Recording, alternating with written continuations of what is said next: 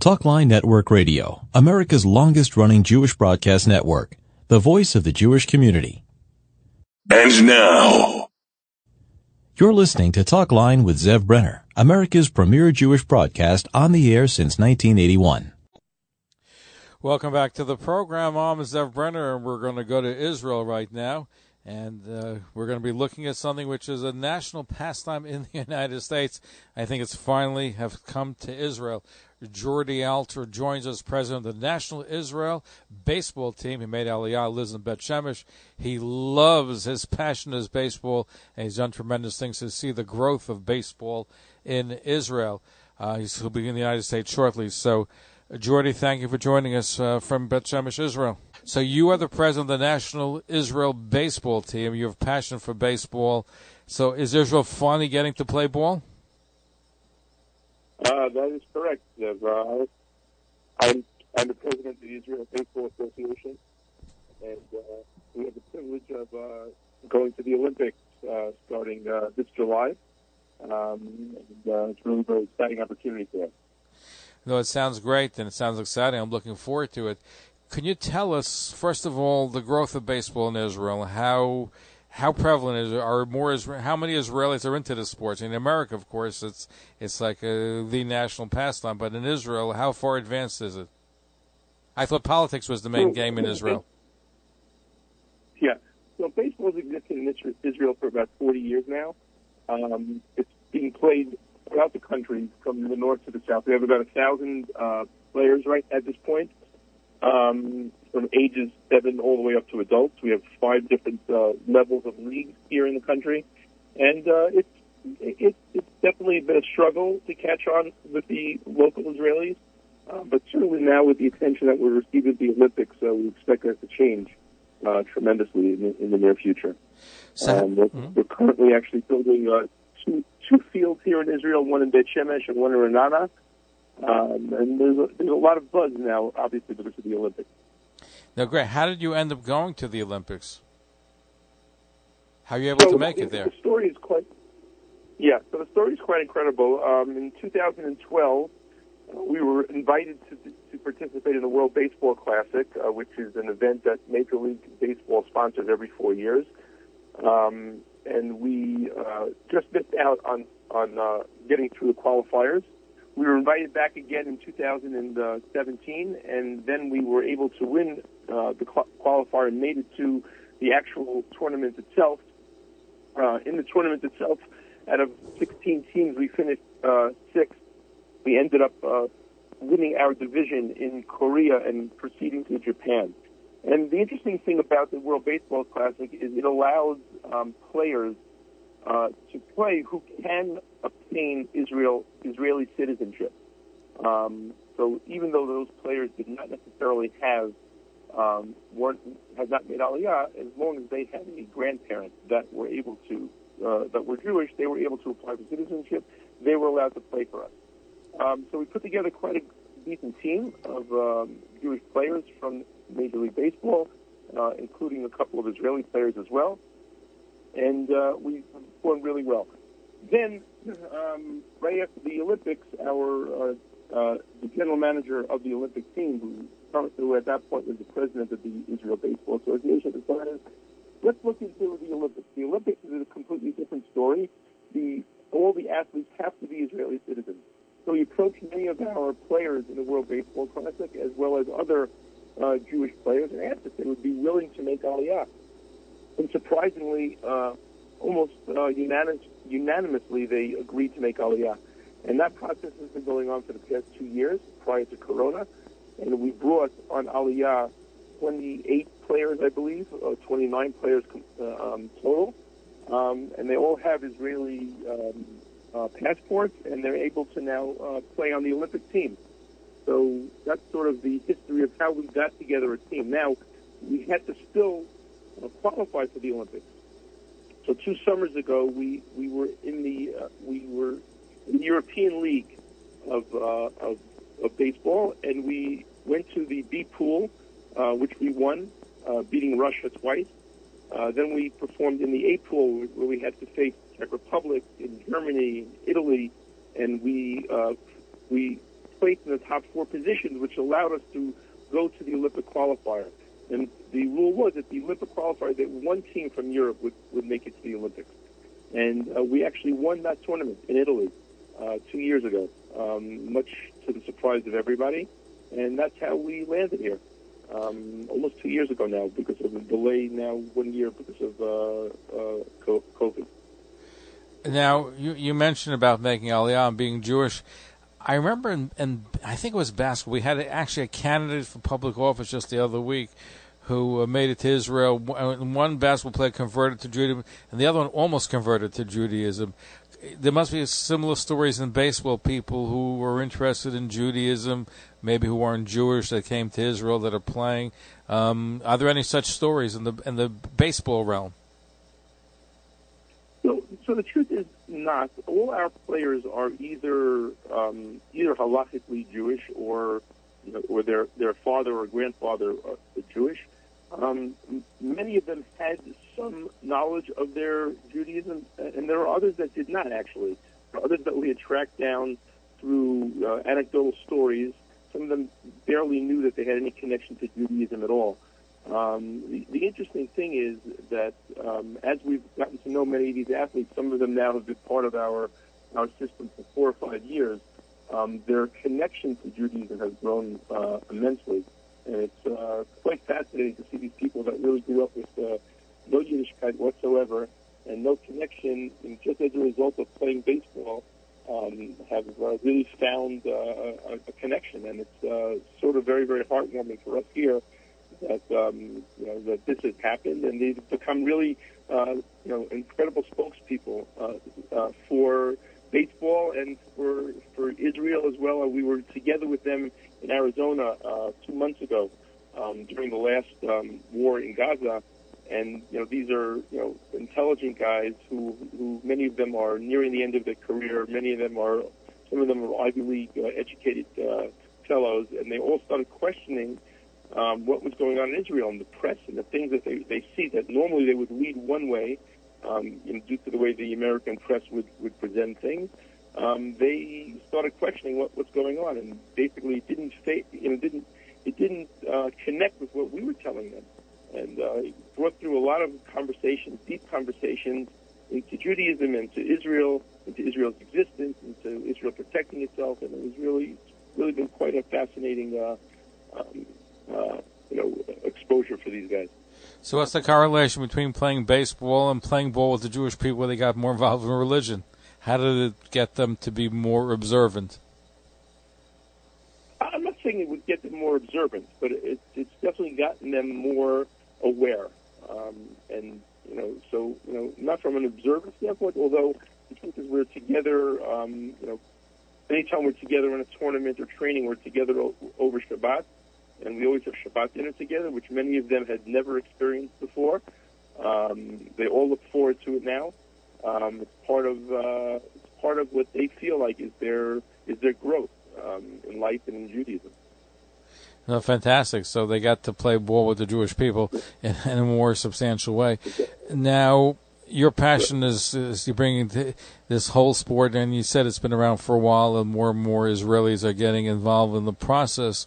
Uh, is is there any particular star player that people may would recognize here in the states, or that's an up and coming star that may make headlines beyond Israel?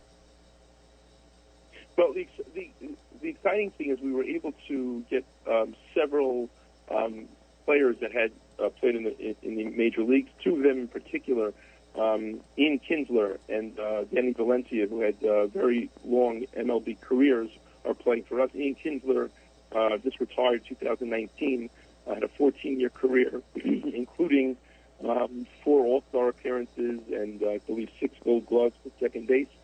Um, very, very excellent major league career. Danny Valencia, who had a nine-year major league career, also uh, you know, excellent uh, MLB player, who also recently retired, uh, decided to join us as well.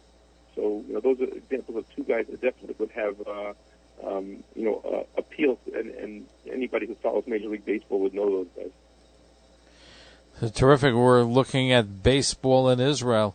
Um, and we're gonna. How did you hook up with Makor? Makor does great work. They work with this with this, this people with disabilities here in the United States, and they're sponsoring an event on July 11th uh, here in New York in Brooklyn by Maimonides Park. How did you connect with with Makor? So Makor had a uh, connection to, um, to the Brooklyn Cyclones. Interestingly enough, we had played in Cyclone Park in 2017. That was how we actually made it to the World Baseball Classic in that time.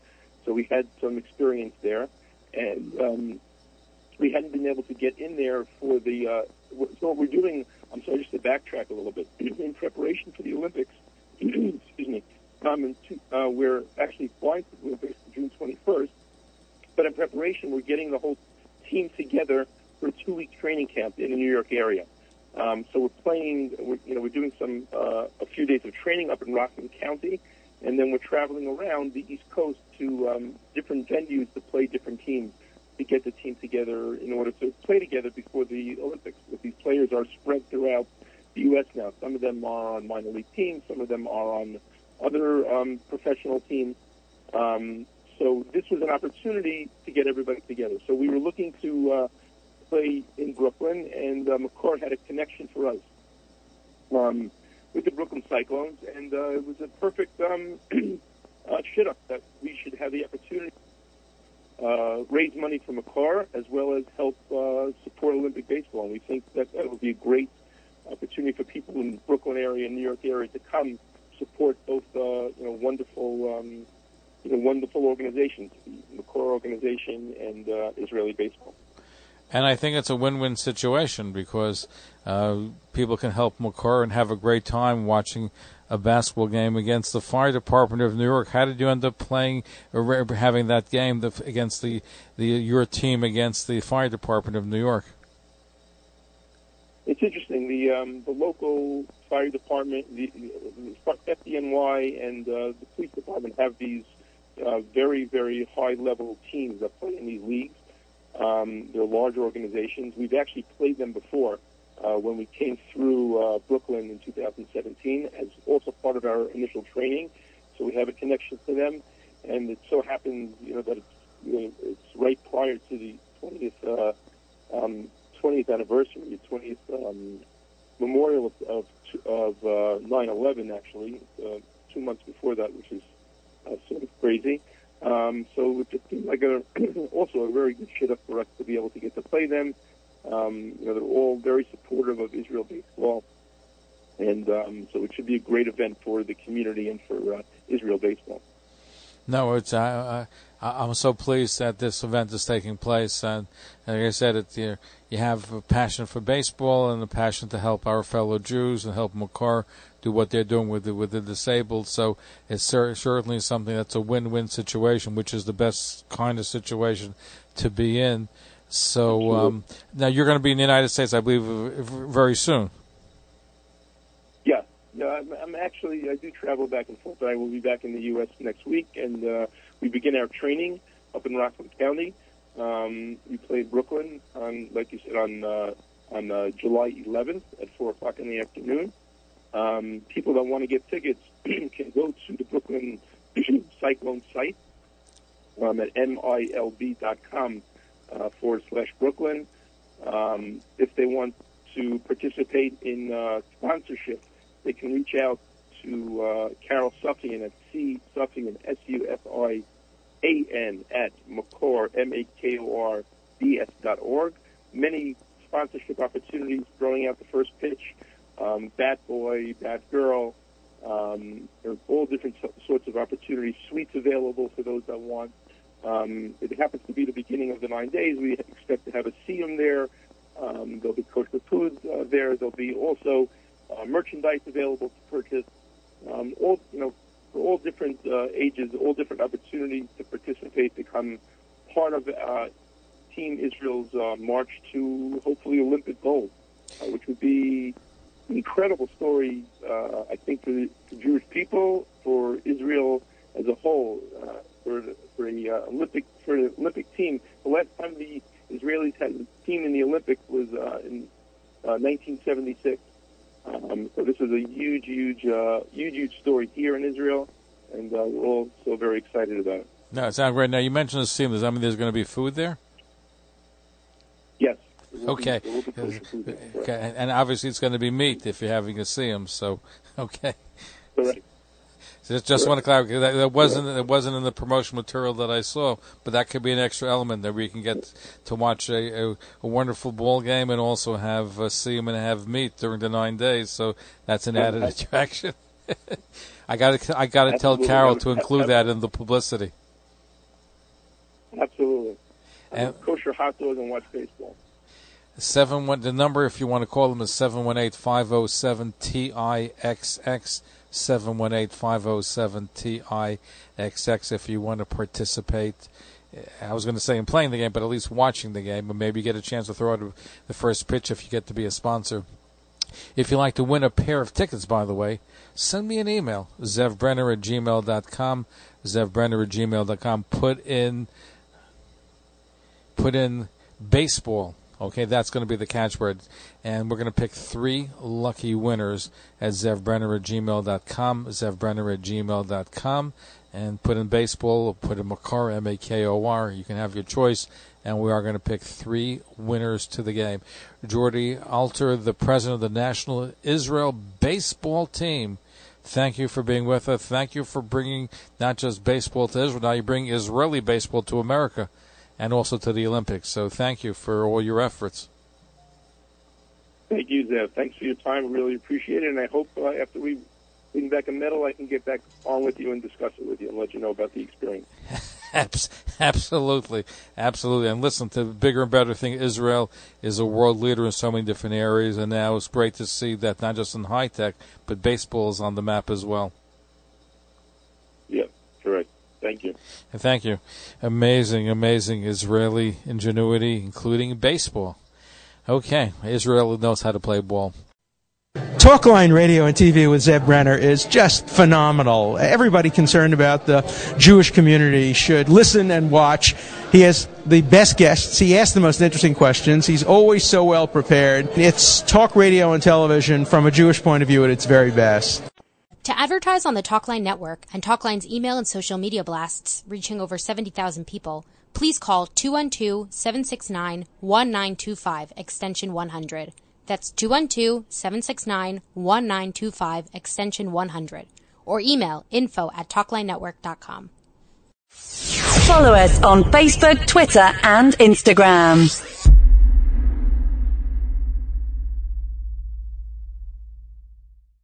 Thanks for listening. For continuous Jewish programs, TalklineNetwork.com or our 24-hour a day listen line at 641-741-0389. For past shows, you can find us on iTunes, Spotify, Amazon, YouTube, Instagram, and all major podcast platforms or jewishpodcast.org. Thanks for listening to the TalklineNetwork.com.